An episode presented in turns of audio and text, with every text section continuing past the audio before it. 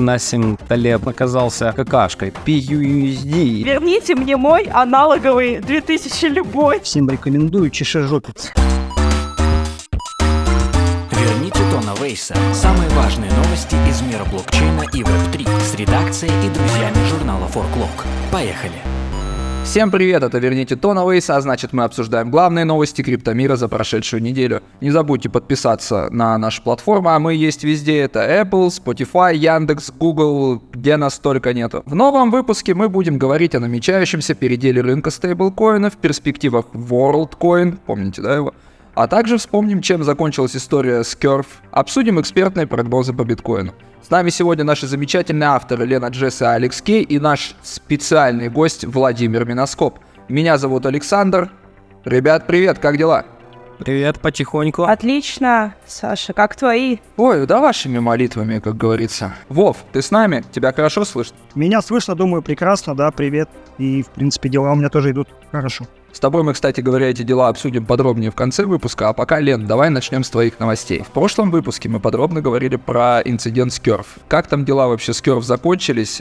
Там буквально в течение десяти минут после окончания этого подкаста там поступали новые новости. Расскажи, пожалуйста. Ну, новые новости хорошие относительно. В принципе, к концу нашего прошлого подкаста ситуация стабилизировалась, и даже а, один из хакеров начал возвращать средства в протокол. пятого августа уже говорили о том, что сумма возвращенных средств составила более двадцати миллионов долларов. И, собственно, позднее Curve предложил выплатить дополнительное вознаграждение за возврат оставшихся средств, порядка там, одна целая восемь десятых миллионов. Собственно, деньги начали возвращаться в протокол. А этот хакер объяснил а, свое поведение тем, что не хотел таким образом уничтожать проект. Очень интересный подход. С барского плеча буквально, да, решил, так сказать, вот отдать все обратно.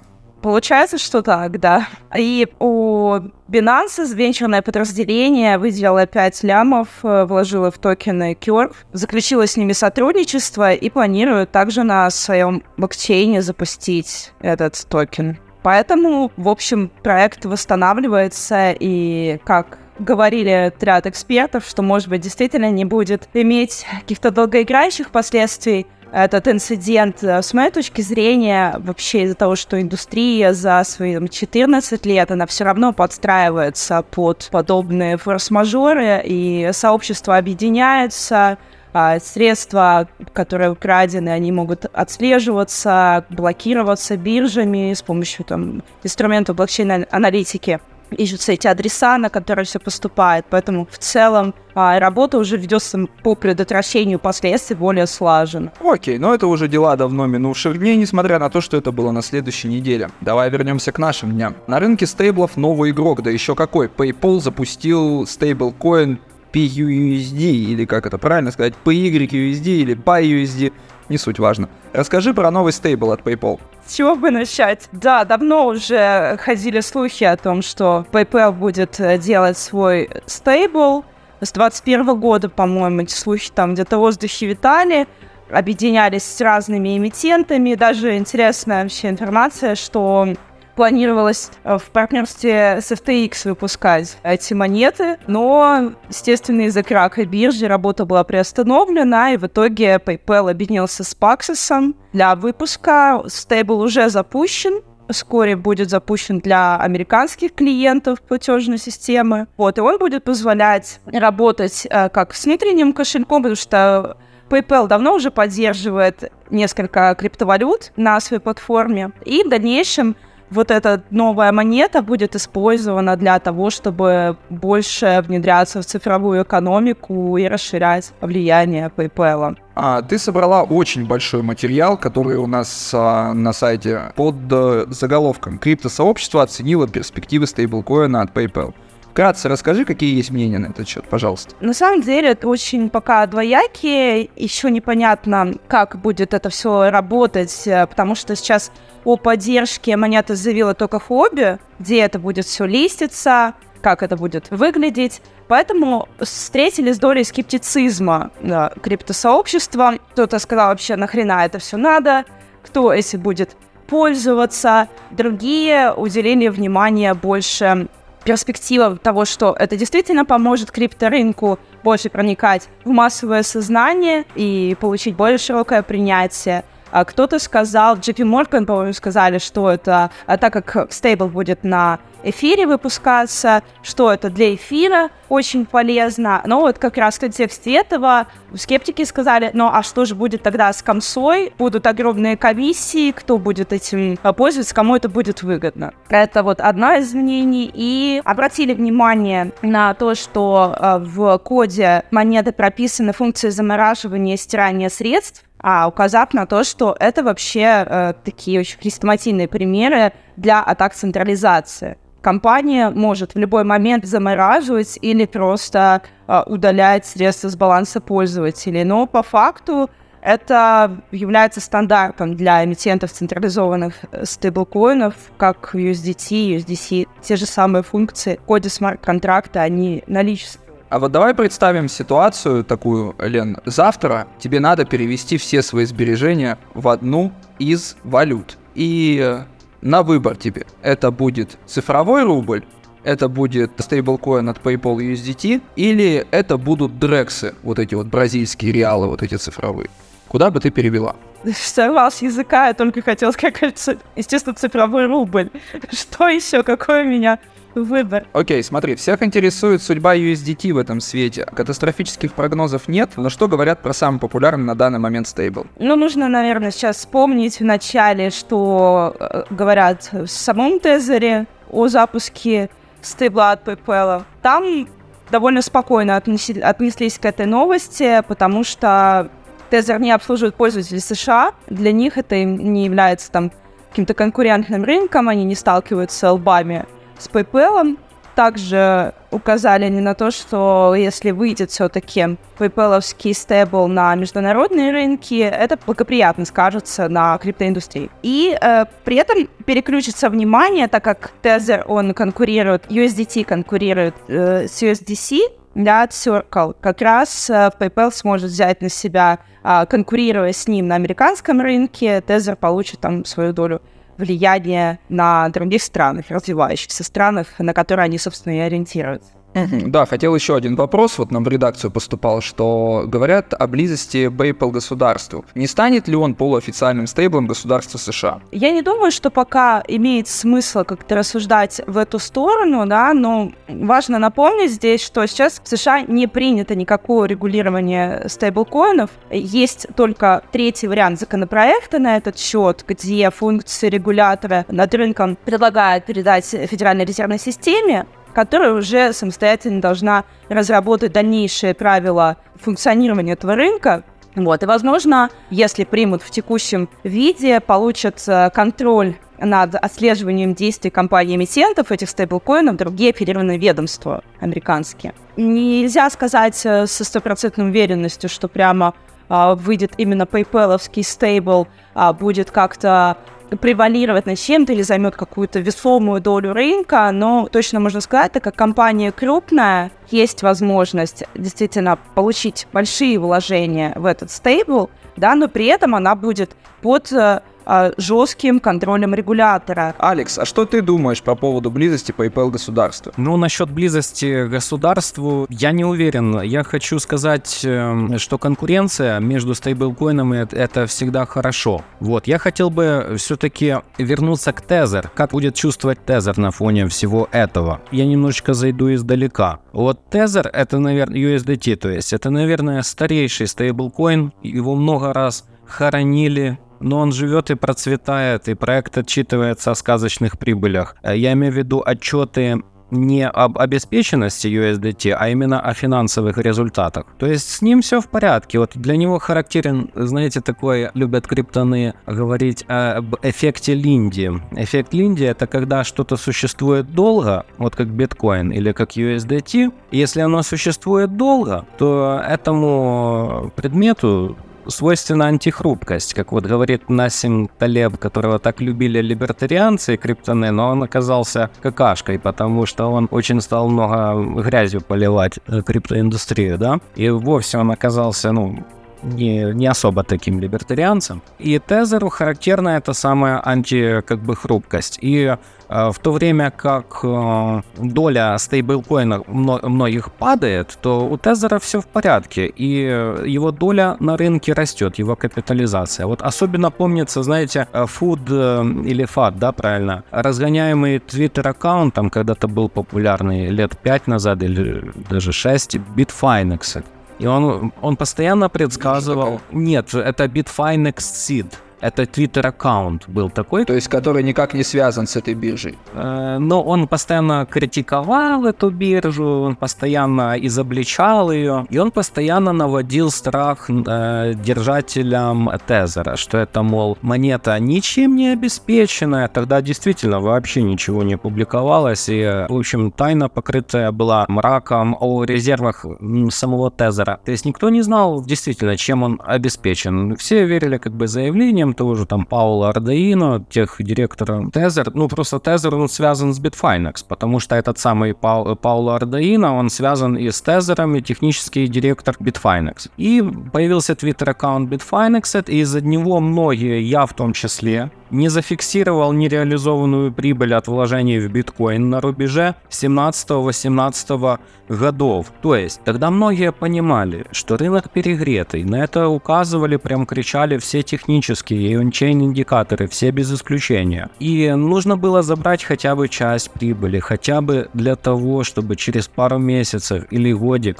откупить это цифровое золото на порядок дешевле. Ну, то есть, представьте себе, что цена на фоне там запуска первых фьючерсов на базе биткоина на регулируемых биржах американских, уважаемых биржах си эм и, си би о и, биткоин достигает пика, все ждут массового принятия, но цена валится из почти двадцати тысяч, и в течение, там, не помню, полугода биткоин стоит шесть тысяч. То есть, представьте, у вас был один биткоин, то есть можно было его продать за двадцать тысяч долларов, примерно, да, и потом через полгода купить за эти деньги три с половиной биткоина с помощью этих ю эс ди ти, за которые ты его продал. То есть можно было хороший такой гешефт сделать. Вот, и я этого не сделал, потому что я был не уверен, что я верил этому Bitfinex, я был напуган тем, что ю эс ди ти не заслуживает доверия. Тогда и альтернатив особых не было. Тогда не было такого, как сейчас, ю эс ди си, там ти ю эс ди, децентрализованный дай.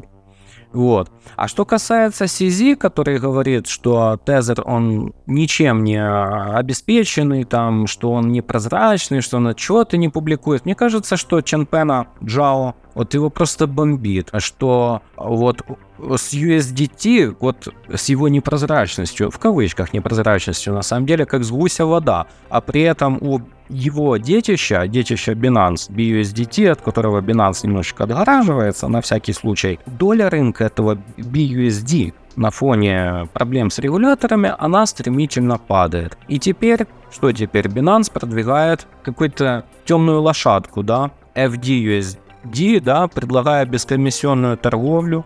Это обеспеченный тоже долларом США централизованный стейблкоин, запущенный гонконгским кастодианом First Digital. Ну, посмотрим, что из этого получится. В любом случае, конкуренция – это хорошо. Вот. И теперь на горизонте стейблкоин от PayPal. И его многие критикуют за централизацию, но он не, не более централизованный, чем тот же самый ю эс ди ти или ю эс ди си. Его критикуют за то, что за возможность замораживания, за черные списки. Но ведь в любых других централизованных стейблкоинах есть те же самые функции замораживания. Конечно же, есть. Я думаю, Алекс, всех нас, да и слушателей, которые сейчас вместе с нами, интересует самый главный вопрос. А чего ждать держателям ю эс ди ти в целом? Может быть, какой-то передел рынка идет? Как ты считаешь вообще? Да, не нужно волноваться. Благодаря конкуренции выиграют все. Да, действительно, канут в лету неэффективные, непрозрачные проекты. Либо же эти проекты, которые остались, которые выжили, они станут эффективнее, они станут прозрачнее. Тот же самый Тезер будет публиковать отчеты, так как это делает ю эс ди си. Придумают какие-то proof of reserves, не знаю. Будут активнее внедряться решения для машин масштабирования, будут интегрироваться новые производительные эл один блокчейны типа Аптоса и там и всего прочего. Их хватает, этих блокчейнов производительных. А, вот, а, да, и насчет производительности PayPal тоже критикуют за дорогой блокчейн Ethereum, за дорогие комиссии. Но сейчас активно развивается решение второго уровня, они немножечко разгрузят этот блокчейн Ethereum. И я уверен, что PayPal будет интегрировать решение второго уровня. Да, PayPal не станет, может быть, действительно не станет выпускать на первых порах, особенно стейблкоин в других сетях, вроде Polygon и Tron, которые попали в немилость эс и си. Комиссии по ценным бумагам, но есть же решения второго уровня. Они по сути представляют тот же самый эфир, только как бы сайдчейн этого эфира, то есть надстроечка над этим эфиром, и никаких э, регуляторных рисков нет. Тот же самый Андре Кранье, небезызвестный глава Фантом, он сравнивает решение второго уровня, ну типа как у Арбитрума, типа как у Оптимизма с а, сайдчейнами, то есть э, никаких проблем насчет решения проблемы масштабирования PayPal, я считаю, что нету. А к чему это приведет, вся эта конкуренция? Не стоит забывать, что за PayPal стоит действительно гигант с огромной многомиллионной пользовательской базой, и это приведет, это будет способствовать массовому принятию, притоку, появлению новых пользователей криптовалют, потому что, ну, просто-напросто они обратят внимание на тот же самый эфир, на другие монеты и будут покупать с того же самого PayPal аккаунта крипту. Ничего страшного, да. Все будет отлично. Не нужно переживать держателям ю эс ди ти, я считаю. Отлично, Алекс. Владимир, а как думаешь ты, стоит ли переживать? Я думаю, что переживать стоит, но совсем по другому поводу. По поводу того, что пользовательская база криптовалют, она не растет, а падает. Как раз база стейблкоинов. Ничего хорошего в этом нет, потому что мы начинаем сайдчейны путать с э, Optimistic Rollup, а потом и с зет кей Rollup перепутаем. И это не, для меня, конечно, как больной удар по сердцу. Это раз, и два, соответственно, есть такое понятие топер. Вот я не знаю, кто еще помнит его, но вот был такой фильм «Прибытие поезда», который снимали, и он так всех поражал. Было это век назад, чуть больше даже. И вот я себе представил, что я прихожу в кинотеатр, хочу насладиться там хорошим звуком, изображением и всем остальным, а мне опять садят топера, показывают ну, прибытие поезда. Ну, прикольно, замечательно, наверное, но я хотел немножко другого, да, чтобы мы чуть-чуть двинулись вперед. Стейблкоин — это топтание на месте. Пользователи, которые пришли как раз в хайп две тысячи семнадцатого года, а потом в хайп две тысячи двадцать первого года, они ничего положительного в криптоиндустрию не привнесли. Более того, они все как раз были, к сожалению, вот этим словом, которое мне не нравится, хомяками, так ими остались. Да, поэтому они влетели на какие-то непонятные эн эф ти, которые к эн эф ти отношения не имеют. Они влетели на какие-то непонятные мем-коины, которые к коинам отношения не имеют, на мем-токены, которые к токенам еще меньше отношения имеют.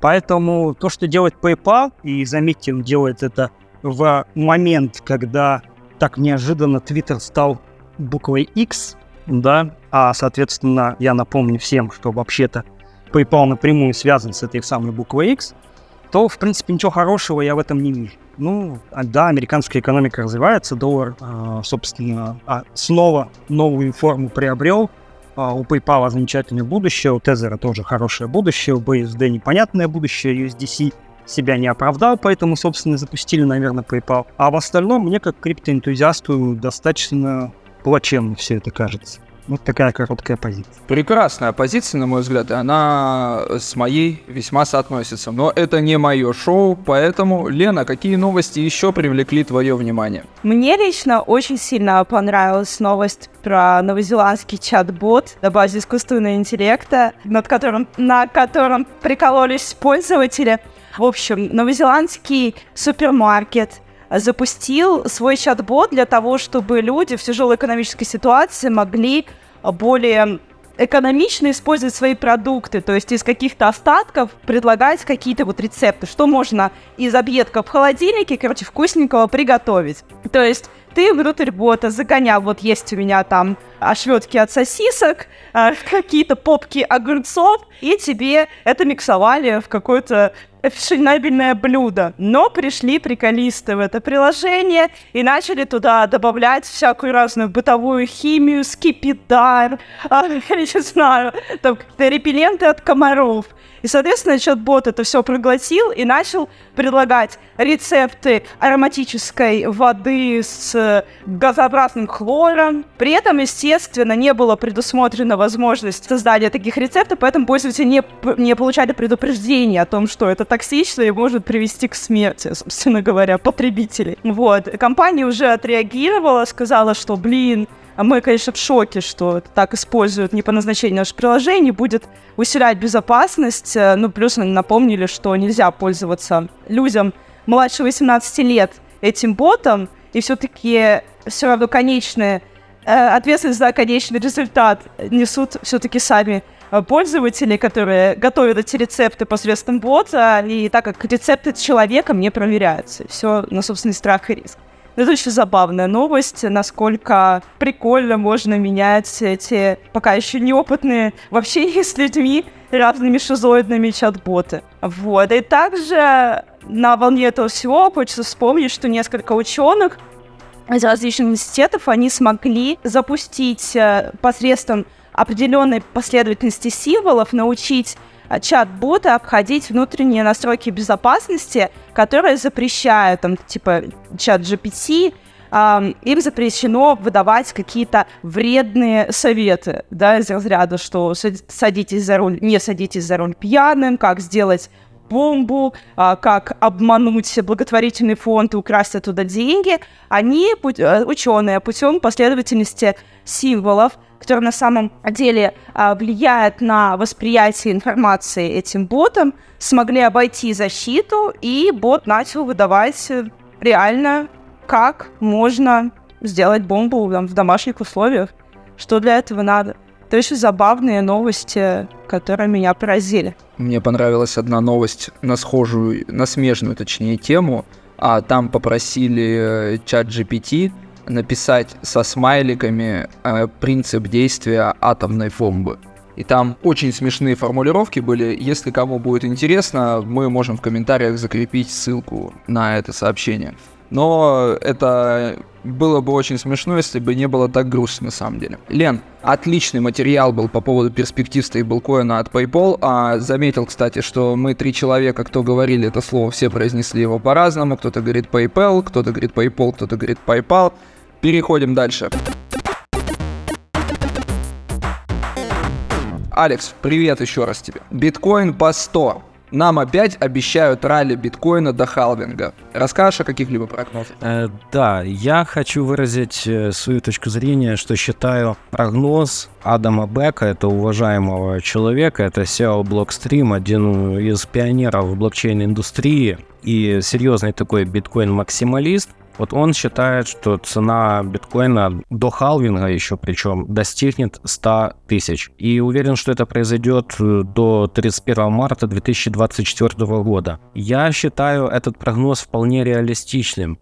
Ведь речь идет не о цене, там, не о каких-то нереалистичных прогнозах, не о цене в миллион там, долларов за монету в течение пару месяцев. Дело в том, что на фоне халвинга, а особенно после него, исторически всегда росла цена биткоина. Да, страдали неэффективные майнеры из-за уполовинивания награды за блок, но, тем не менее, коррелирующий с ценой хешрейт, общий хешрейт, имею в виду совокупный хешрейт, а не отдельных там неэффективных майнеров, он э, не падал, э, потому что постоянно выпускаются новые, более эффективные устройства, э, более энергоэффективные, более производительные устройства для добычи криптовалют. Все знают, что такое халвинг из самого названия. Он уменьшает в два раза темп эмиссии биткоина, то есть уменьшает его инфляцию, то есть делает его, поддерживает его стоимость, делая цифровое золото более дефицитным. Что это значит? Вот основы экономики, что в условиях растущего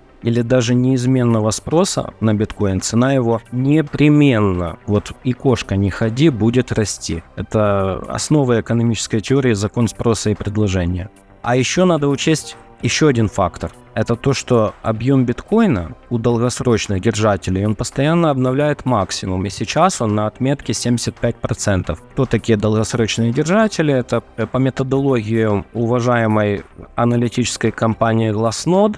Это те, кто удерживает монеты, не тратит их, держит на кошельке, не делает никаких транзакций более ста пятидесяти пяти дней. Вот, многие держат, э, удерживают на кошельках холодных, некастодиальных, то есть биткоины годами. А как ты считаешь, может ли, может ли вот эта цена, которая сейчас у нас, сколько он там, двадцать девять тридцать, что-то такое вроде бы поутру было, между этими двумя цифрами метался, может ли эта цифра действительно указывать на ценность и заложена ли она уже в предстоящих раундах? Я уверен, что биткоин э, сли, э, слегка недооценен из-за ну, текущей конъюнктуры рынка, из-за вот этих вот негативных новостей, которые давят немножечко на цену, вызывают фадни, вызывают неуверенность в стане инвесторов, особенно в стане новичков, в стане хомяков. Тем не менее, умные инвесторы, они предпочит... у них низкое временное предпочтение, то есть они предпочитают накапливать, накапливать, а не тратить. Они уверены, что в будущем цена биткоина будет выше, чем сейчас, потому что спрос будет расти, а при, при неизменном предложении это будет толкать цену вверх. Ну, благодаря ограниченному предложению монет на рынке. И тем не менее, мы обязаны предупредить наших слушателей, что у нас здесь не инвестор-стан никакой, и думайте своей головой, проводите свое собственное исследование. Данное мнение, это является мнением Александра, я лично тоже так же считаю, но у вас есть своя голова на плечах. То скептики, то не слушайте меня, но благодаря тому, что предложение ограничено, что мало монет движется, что на централизованных бирж происходит постоянный отток. Это значит, что грядущие позитивные новости, возможно, одобрение наконец-то спотового и ти эф, о котором мы говорили в прошлых подкастах, о которых мы много писали, новостей, о которых есть у нас карточки. Кто не знает, что такое и ти эф, изучите, пожалуйста, это очень актуальная тема. То есть это значит, что позитивные новости, например, одобрение и ти эф, будут служить более мощными драйверами для роста рынка. То есть совокупному спросу будет легче толкать цену вверх, потому что рыночного предложения мало. То есть цена будет больше сопротивляться медведям, медведям, которые, то есть тем, которые склонны продавать монеты. А что касается ончейн индикаторов, то они говорят о том, что биткоин еще далек до зоны перепроданности, что они на полпути к перегреву рынка, до зоны перекупленности, то есть до перегрева рынка еще далеко, а значит потенциал роста еще велик. И будет интересно понаблюдать предхалвинговый период, постхалвинговый период, в течение года, как будет вести себя рынок. Потому что исторически так сложилось, что в эти периоды цена растет, а история, как известно, склонна повторяться. Что касается эфира, то потенциал роста эфира тоже немал. Почему? Потому что эфир, он более чем на девяносто процентов коррелирует с биткоином. Почему еще у него рост велик? Потенциал роста велик, потому что в протоколе ликвидного стейкинга лидо или лайдо, лидо многие говорят, вот как не, не, не Binance говорят, а Binance, да, так же самое я говорю, лидо. Очень много монет просто-напросто заблокированы ради стейкинга, то есть то же самое, такая же самая примерно ситуация. Это по сути, по сути, монеты сконцентрированы тоже у долгосрочных инвесторов, и рыночного предложения монет становится все меньше и меньше, а значит, все меньше и меньше нужно усилий для того, чтобы толкнуть, для того, чтобы качнуть цену вверх. Алекс, ну что нам эти все биткоины и эфиры, это все голубые фишки, про них наши слушатели так все прекрасно знают. Я вот хочу поговорить с тобой о таком проекте, как WorldCoin. Ты сейчас готовишь по нему очень большой материал, но это своего рода как тизер будет для слушателей. Промо WorldCoin было впечатляющим. Очереди на раздачу монет за скан сетчатки выглядели так, как будто кибербанк уже здесь. Вот что нам эта технология обещает? Можешь рассказать об этом мне и нашим слушателям? Да, это такой экстравагантный проект, ни на что не похожий проект. Как лаймовая Голя. Да, за ним очень серьезные личности, за ним очень серьезные инвесторы. А это значит, что потенциал роста большой, и что этому проекту очень легко привлечь, ну, потенциально очень легко привлечь деньги. Я, честно признаюсь, я мало интересовался раньше этим проектом, я о нем почти не писал новостей, почти не углублялся. Однако, я признаю свою ошибку, и когда я покопал глубже, проект действительно интересный, многообещающий, еще если учесть, что его, за ним стоит э, глава OpenAI Сэм Альтман, небезызвестный, то есть, что такое OpenAI? Это чат джи пи ти, нашумевший чат джи пи ти, то проект действительно заслуживает внимания. Что это такое за проект? Это проект для идентификации личности благодаря сканированию радужной оболочки глаза. Эта идентификация, ну, происходит, генерируется уникальный идентификатор. Почему не отпечатков пальцев? Почему радужная оболочка глаза? Потому что радужной оболочке глаза характерна очень высокая энтропия, а значит надежность, и надежность этого самого идентификатора. И со временем радужная текстура этой радужной оболочки, она не меняется. Но это прикол в том, что технология использует доказательства с нулевым разглашением. То есть тема, которая используется в приватных криптовалютах, тема, которая используется в зет кей Rollup. А зет кей Rollup — это решение для масштабирования. То есть это очень интересно, это проект действительно органично связанный с нашей криптоиндустрией, он не, не столько связанный, мне кажется, с искусственным интеллектом, вот как чат джи пи ти, сколько именно с нашей криптоиндустрией, потому что он состоит из трех компонентов, это непосредственно сам идентификатор World ай ди, это приложение World App и токен WorldCoin. То есть, для чего этот токен нужен? Сам проект стремится к децентрализации, к децентрализованному принятию решений по развитию этого протокола. Ну, за что его хвалит тот же самый Виталик Бутерин и критикует Виталик Бутерин, основатель Ethereum. Что касается критики этого проекта, да, некоторые, многие очень воодушевлены этим проектом, но критики называют его антиутопическим. Некоторые сравнивают начисление вот этих двадцати пяти монеток WorldCoin со взяткой. Со взяткой за то, что ты предоставил свои биометрические данные. И вот это предоставление биометрических данных за деньги, я уверен, что оно волнует очень многих регуляторов, что видно из новостей. Как мы знаем, сначала вот в той же самой Кении. А почему Кения? Почему в Кении этот пилотный проект? Потому что там очень много криптотрейдеров, потому что там вроде как какие-то зачатки технологического бума начинаются в той же самой Африке. Ну, может быть, эффект низкой базы, да? Ну, а там происходили обыски на складах. Там, а до этого там были огромные очереди людей, которые хотели получить двадцать пять WorldCoin'ов за то, чтобы отсканироваться, да, отсканировать свою сетчатку. Сами представители этого проекта говорят, что это абсолютно безопасно. Уже более двух миллионов владельцев World ай ди, да, идентификатора. То есть проект уже сейчас показывает свои масштабы. Вот. Я лично уверен, ну и не только я, а многие там критики проекта уверены, что многих интересует не сама технология, не сама симпатия к этому проекту и к его перспективам, а именно меркантильный интерес, чтобы получить эти самые двадцать пять монеток, да. Но на фоне новостей о том, что регулятор там Аргентины обеспокоен, его и волнует его сильно защита персональных данных, Аргентина очень, конечно, заботится о своем населении, что видно по гиперинфляции, да, в этой стране, она действительно заботится, да, печатает деньги, чтобы всем хватало денег. Я вот по твоему ответу, кстати, никак, никак не могу понять вообще твое отношение к этому WorldCoin. Вот ты вот мне скажи, как на духу, ты свой-то глаз пойдешь сканировать за двадцать пять WorldCoin'ов или не пойдешь?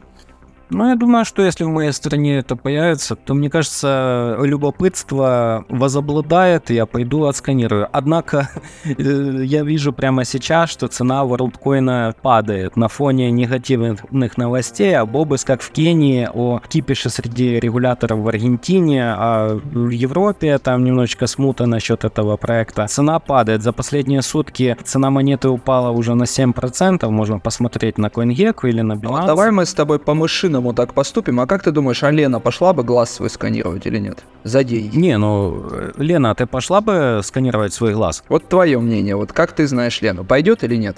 Мне просто интересно стало. Да, смотри, какой я вывернулся. Я бы не пошла сканировать никакие ни отпечатки губ, ни радужные оболочки глаз, ни форму ушей. Честно говоря, доставатели WorldCoin говорят, что мы типа создаем цифровые паспорта, потому что в очень скором прекрасном будущем перестанем отличать людей от роботов. Наверное, странно звучит для человека, работающего в издании о цифровой экономике, но черт, мать его, семьи, верните мне мой аналоговый две тысячи любой, где было поспокойнее.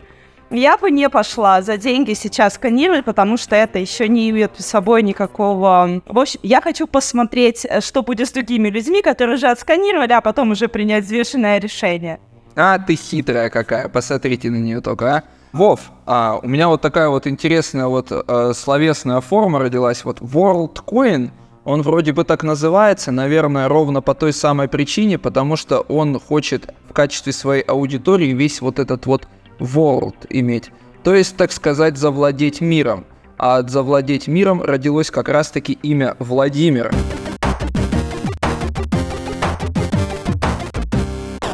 Владимир, некоторые считают, что WorldCoin это третья революция в блокчейне после биткоина и эфира. А что ты думаешь по этому поводу? Ну, во-первых, что касается WorldCoin, у него очень хорошая аббревиатура, она очень говорящая, дабл ю си, такое себе water closet, то есть то, без чего с одной стороны не обойдешься, с другой стороны по этой штуке можно определять уровень осознанности того или иного общества, куда ты приезжаешь. Была такая советская книжка, называлась «Всем рекомендую чешежопец». Почему, собственно, коммунизм, коммунизм не родился. На самом деле большое внятное исследование. Вот WorldCoin — это ровно об этом.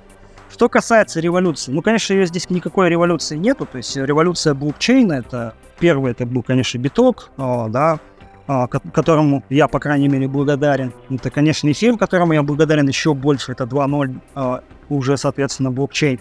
А дальше были мультичейны, шардированные сейчас, и три с половиной блокчейн, ну там блокчейн версии три с половиной уже можно спокойно выделить. В этом плане WorldCoin это просто надстройка. Второй момент, вот тут правильно прозвучало, что они используют Zero Knowledge Proof, но это как раз доказывает, что они есть не что иное, как набор протоколов и дапсов, которые используют уже состоявшиеся технологии.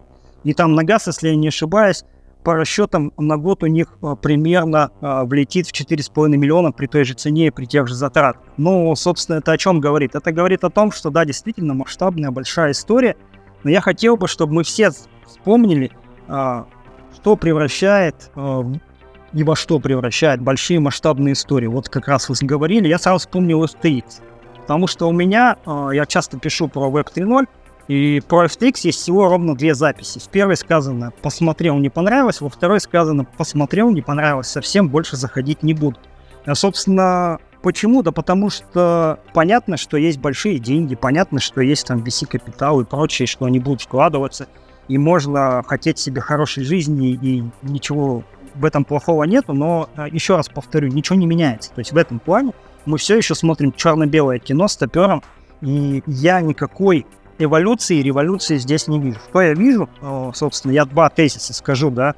Вот здесь Адама Бека как раз цитировали. Так вот, биткоин-максималист — это, знаете, как экоактивист, который зарабатывает на живодерне. Вот, собственно, потому что невозможно в децентрализованной системе быть максималистом какой-то системы. Это, собственно, парадокс.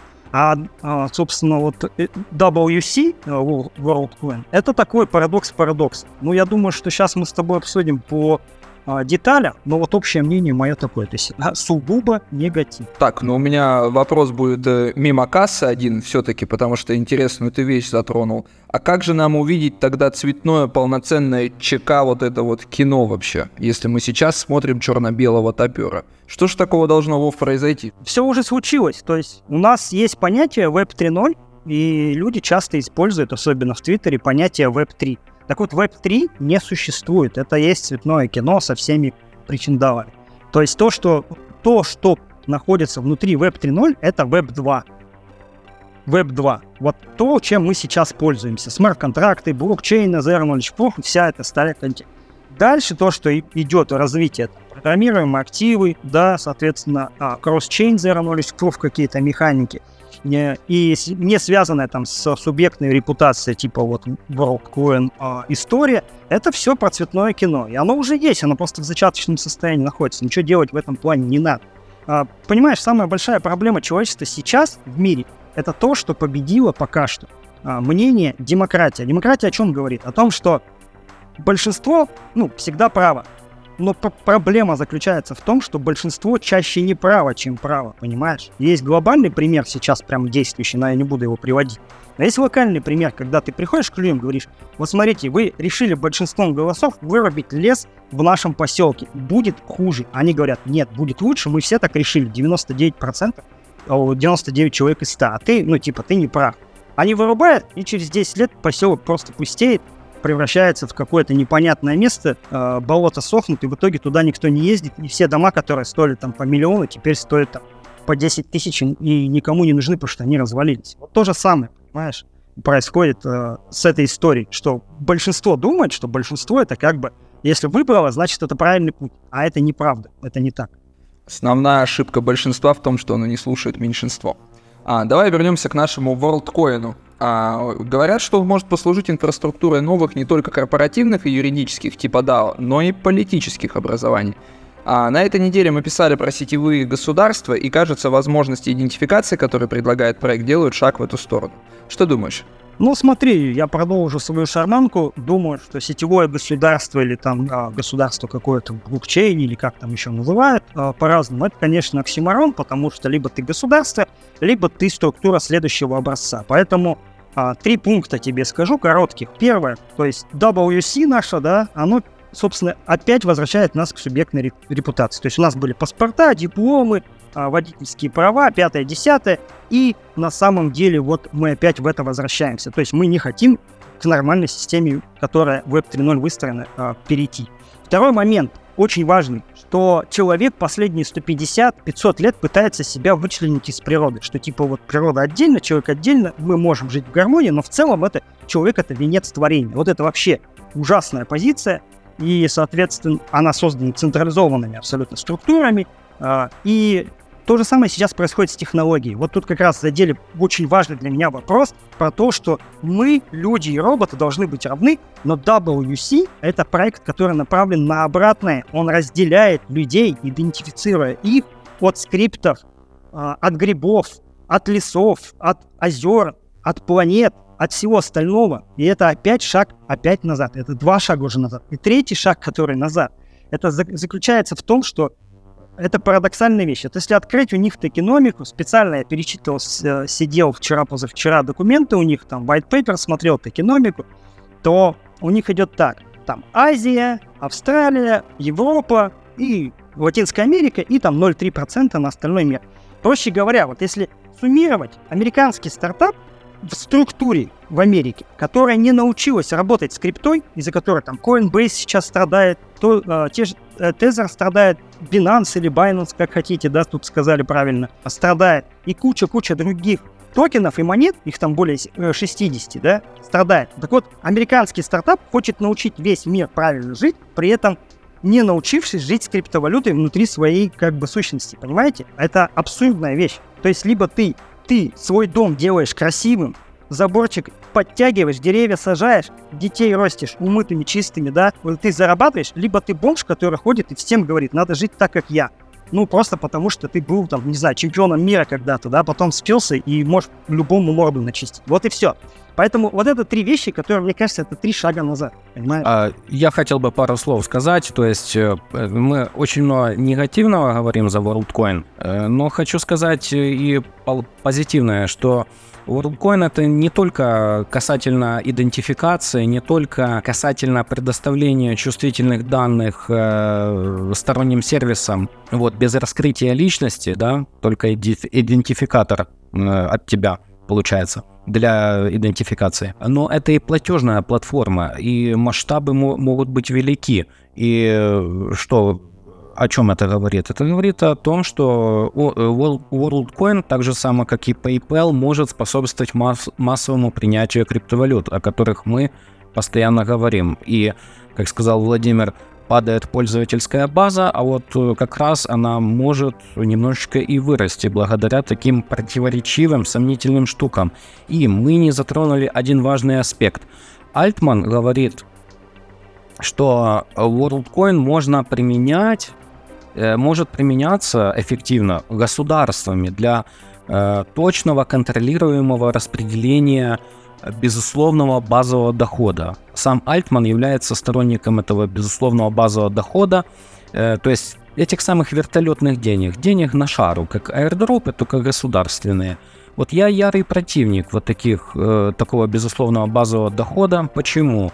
Я считаю, что этот исконно левацкий метод, он не способствует занятости, он снижает стимулы к производительному труду, ведь посудите сами. Можно лежать на диване, плевать в потолок, у тебя все равно будут средства на пропитание и на пивасик тоже останутся. А можно в то же самое время заниматься развитием, не задумываясь о том, что тебе завтра надо идти пахать восьмичасовую смену. А, во, многие государства делают ставку на вот такую вот сетевую инфраструктуру, но только они хотят ее сделать централизованной. Вот как ты видишь потенциальное будущее, где все так или иначе должны быть однозначно идентифицированы? Смотри, очень хороший получился переход про безусловный базовый доход, потому что на самом деле нас подводят к истории. Мы платили сначала немножко налогов, чтобы нас реально от кого-то там защищали. Потом те, от кого нас защищали, они между собой а, в начале двадцатого века не помирились, произошел эпик фейл, но с ними ничего не случилось, они увеличили, не добавили к налогам сборов, к сборам штрафы, к штрафам налог ни на что инфляцию, ну и так далее, и так далее, и так далее, да. Так вот, э, мое будущее, оно э, немножко о другом. Э, во-первых, э, надо понимать, что государство — это все. Они в двадцатом веке, в середине двадцатого века, они своего апогея достигли. Дальше они будут только деградировать. Они могут заниматься чем угодно, называться как угодно, состоять из каких угодно территорий людей и все остальное, но они будут дальше только деградировать. Они могут только встроиться в новую систему, более широкую, чтобы, для того, чтобы эволюционировать. Что это такое? Это надгосударственное, межнациональное, наднациональное, соответственно, несуверенная, но автономная абсолютная организация, где атомом является дао, а молекулы, ну, давай условно говорим, это сетевое общество и любые другие структуры, которые какие-то там составить. Второй момент. Мне очень важно понимать, что противостояние централизации, она состоит как раз в том, чтобы отказаться от субъектной репутации. Все, надо признать, что человек не один на этой природе, э, ну, не один на этой планете, как хотите там называть. Соответственно, неважно, существует там в космосе кто-то, не существует. Вот здесь конкретно, на конкретном космическом теле, мы существуем с разными другими живыми организмами. Компьютерный вирус, окей, дерево, окей. И, соответственно, централизация — это же не только про, про систему управления, подавления и все остальное. Это еще про проблему творчества. Почему многие люди, обеспеченные на сегодняшний день, э, творчеством не занимаются, хотя у них уже есть безусловный базовый доход? Все очень просто, потому что а общество у нас изначально потребительское. И дальше гиперпотребительское общество, но я в нем себя лично вообще не могу. И третий, мне кажется, чего не хватает централизации — централизованные системы хотят открытых систем, да, но они делают не открытые системы, а прозрачные. Вот большинство этой разницы не понимает, а разница заключается в том, что прозрачный — это значит, есть сторонний наблюдатель. И сторонним наблюдателем является государство, которое контролирует все и вся, не являясь открытой системой. А открытые системы, ну, такие как блокчейн, там, так, системы, и, а, там, распределенные системы типа ай пи эф эс и прочее, это открытые системы, где ты можешь пойти и посмотреть. Они могут быть анонимными, псевдонимными и прочим, но они будут открытыми. То есть все, что касается консенсуса и общих правил поведения, там допустимо. Соответственно, вот эти три составляющие, если их вложить, то, мне кажется, за этим как бы будущее. То, что там государства хотят, да пусть они хотят. Они, в принципе, могут много еще чего хотеть, но это не является залогом хорошего будущего. Вот и все. А вот если мы будем сравнивать с той же самой природой, которую ты упомянул, можно ли сказать, что прозрачная система — это аквариум, в котором живет эта рыба, а открытая система — это, допустим, там река или водоем какой-то, в котором эта же рыба может обитать? Замечательное сравнение. Тюрьма для а, растений, да, это парк, а, соответственно. Тюрьма для животных — это зоопарк, тюрьма для рыб — это аквариум, тюрьма для людей — это, соответственно, государство. Ну да, конечно. Именно так. Фух, жарко, жарко, жарко. Лен, а ты мне скажи, пожалуйста, все-таки, это природа с ее опасностями или все-таки золотая клетка? Что бы выбрала ты? А это в общем контексте или в контексте разговора? Конечно, в общем. Кон- конечно, в общем, конечно, в общем. Природа с опасностями, Саша, конечно же. Так веселее жить. Ну, вот это достойно уважения. А сегодня у нас в гостях э, был Владимир Менаскоп, Елена Джесс, Алекс Кей. Сегодня мы обсудили передел рынка стейблкоинов, так или иначе, будет он или не будет, покажет время. В перспективах WorldCoin мы услышали и хорошее, и... Э, скажем так, и нехорошее от Владимира Менаскопа, а, а также за, а, обсудили экспертные прогнозы по биткоину. Подписывайтесь на наш канал, где вы нас слушаете, слушайте нас, рекомендуйте своим друзьям, перекидывайте друг другу, кайфуйте, наслаждайтесь. Это был подкаст «Верните Тона Вейса». До скорого. Всем пока, читайте ForkLog. Пока. Это был подкаст «Верните Тона Вейса». Слушайте нас каждую неделю.